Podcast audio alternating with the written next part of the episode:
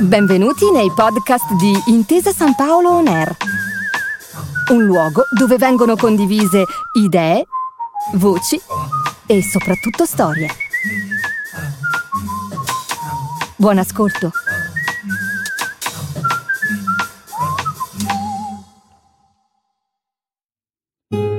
Quel ramo del lago di Como.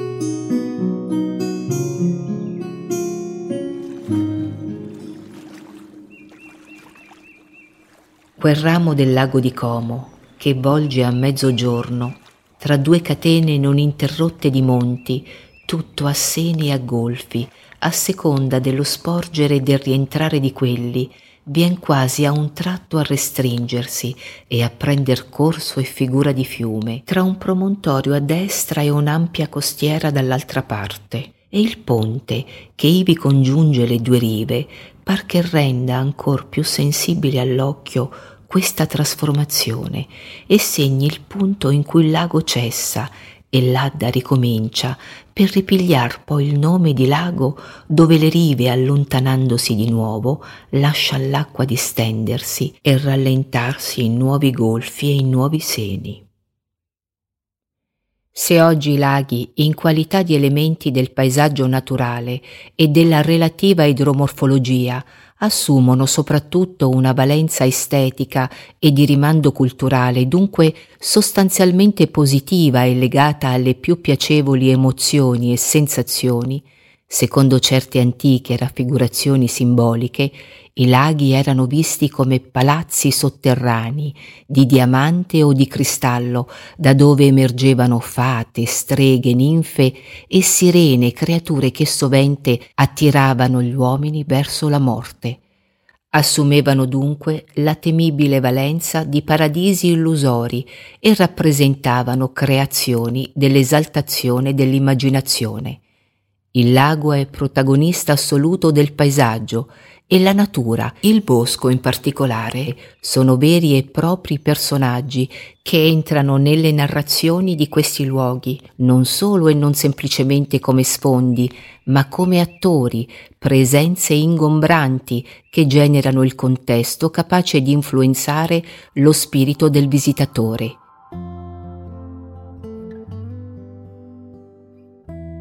Il lago di Como non fa da semplice scenografia, pur bellissima, spettacolare, romantica, intensa, ma è personaggio attivo, con potenzialità emozionali di grande fascino. Trovo interessante e significativa questa considerazione, perché denota un legame di natura antropologica e non meramente estetica e culturale. Il lago è la gente che vive in sua prossimità, una sorta di imprimatur metagenetico nell'anima dei laghè, come vengono chiamati nel dialetto locale coloro che abitano sulle rive del lago di Como. Herman S. scrive Non ho mai saputo amare veramente questo lago, forse addirittura troppo bello e scintillante, e che troppo volentieri si prodiga per esibire la propria ricchezza, mancandogli invece la cosa più bella che un lago possa avere, una sponda dolce e ampia.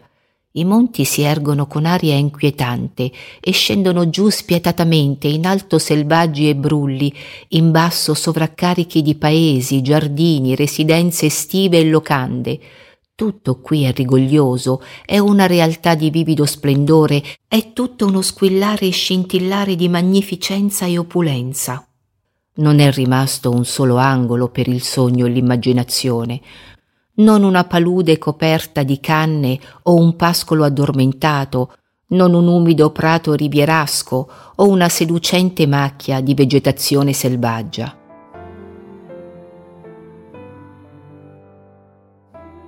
Tuttavia, anche questa volta, l'intensa bellezza esercitò la sua potente attrazione su di me, con il romanticismo rupestre di borghi erti, la fierezza rigorosa delle ville aristocratiche con giardini, parchi e porticcioli, l'amena coesistenza di terreni e costruzioni. Malinconia, forse è questa la definizione più corretta per riassumere quello che ess ha vissuto e così ben raccontato, quello stato d'animo che Shakespeare ha disegnato perfettamente con Amleto, un personaggio presente nel fondo della nostra consapevolezza, le cui ambiguità e incertezze, la cui tormentata introspezione e spassionata penetrazione intellettuale presagiscono lo spirito moderno. Il Duomo di Como Considerato uno dei monumenti più belli dell'Italia del Nord, è un edificio complesso e articolato, iniziato nel 1396 e completato nel 1740 con l'elevazione della cupola di Filippo Juvarra, architetto del re di Sardegna. La costruzione comasca, eretta in sostituzione della cattedrale romanica di Santa Maria 1015, pur presentando diversi stili, facciata gotica, fiancate e portali laterali rinascimentali, conserva un insieme armonioso e grandiosamente unitario. L'imponente facciata, con gugli e pinnacoli, è ricca di decorazioni scultoree, in gran parte opera della bottega di Giovanni Rodari, alla quale si devono in particolare le due edicole dedicate agli scrittori latini Plinio il Vecchio e Plinio il Giovane, e le decorazioni dei tre portali, il sinistro dei quali viene detto della rana per la presenza di una rana raffigurata sulla lesena della porta che saltando fuori da uno stagno si arrampica sul fogliame in atto di sorprendere una farfalla.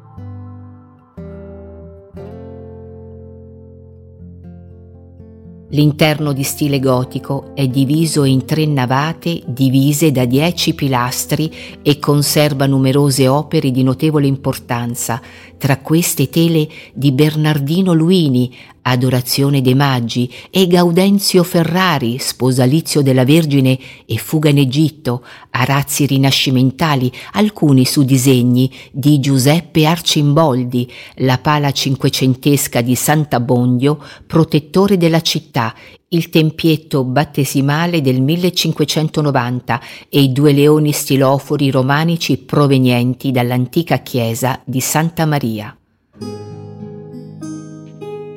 Chiesa di Sant'Abbondio a Como.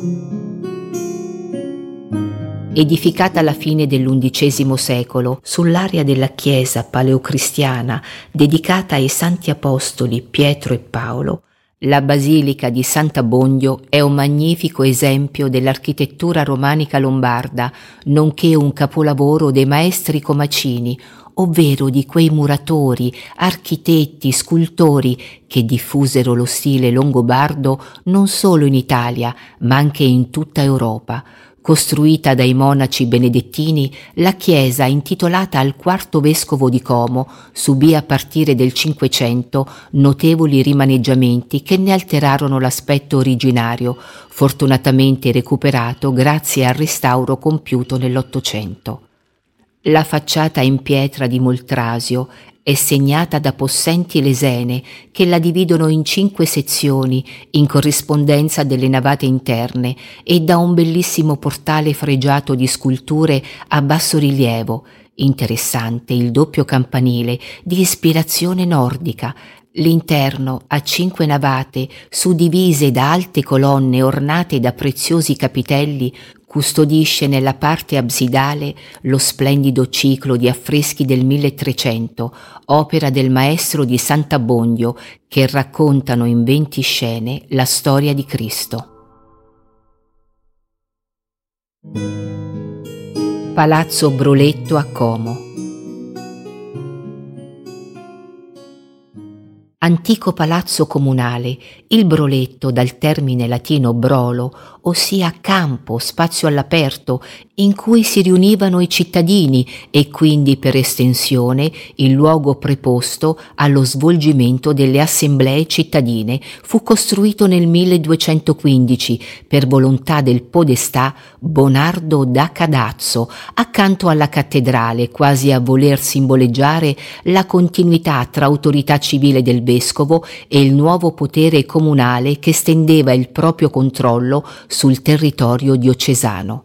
Il broletto si compone di un corpo a due livelli, pian terreno ad arcate e primo piano ornato da trifore, a fasce marmoree bianche, grigie e rosse e da una torre retta con la tecnica del bugnato. Nel corso del tempo il palazzo in cui vi si tenevano le assemblee dei cittadini e vi si amministrava la giustizia ha subito molte modifiche e rimaneggiamenti. Nella seconda metà del Quattrocento una buona parte dell'edificio venne demolita per lasciare più spazio al Duomo e rifacimento. Nel 1764 fu trasformato in teatro, in seguito fu utilizzato come archivio notarile fino alla fine dell'Ottocento, restaurato più volte a partire dal 1899, solo nel 1972 è stato riportato alle sue forme originarie.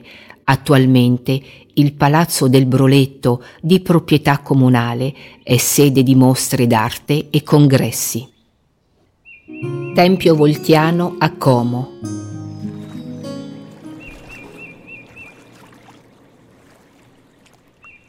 L'edificio, dalla forma di un tempio neoclassico eretto sul lungo lago, celebra la figura e l'opera del grande fisico comasco Alessandro Volta. Il museo, ideato e finanziato dall'industriale e mecenate Francesco Somaini, fu eretto in occasione del primo centenario della morte dell'inventore della pila 1927 per ospitare gli strumenti scientifici a lui appartenuti.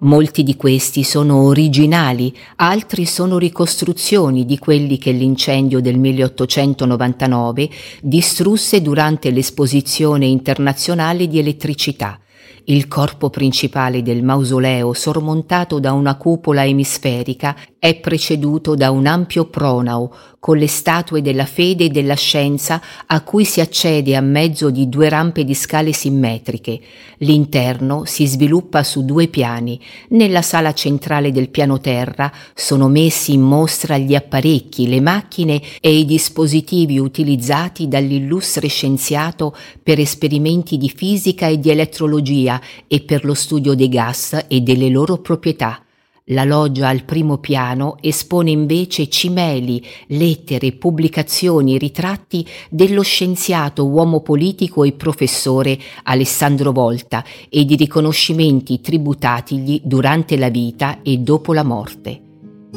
E per finire, come scrive Alessandro Manzoni, tutto intorno pendii, poggi, campi e vigne con casali e ville e boschi che abbracciano la montagna come un paese che chiamerei uno dei più belli al mondo. Grazie per aver ascoltato i podcast di Intesa San Paolo On Air. Al prossimo episodio.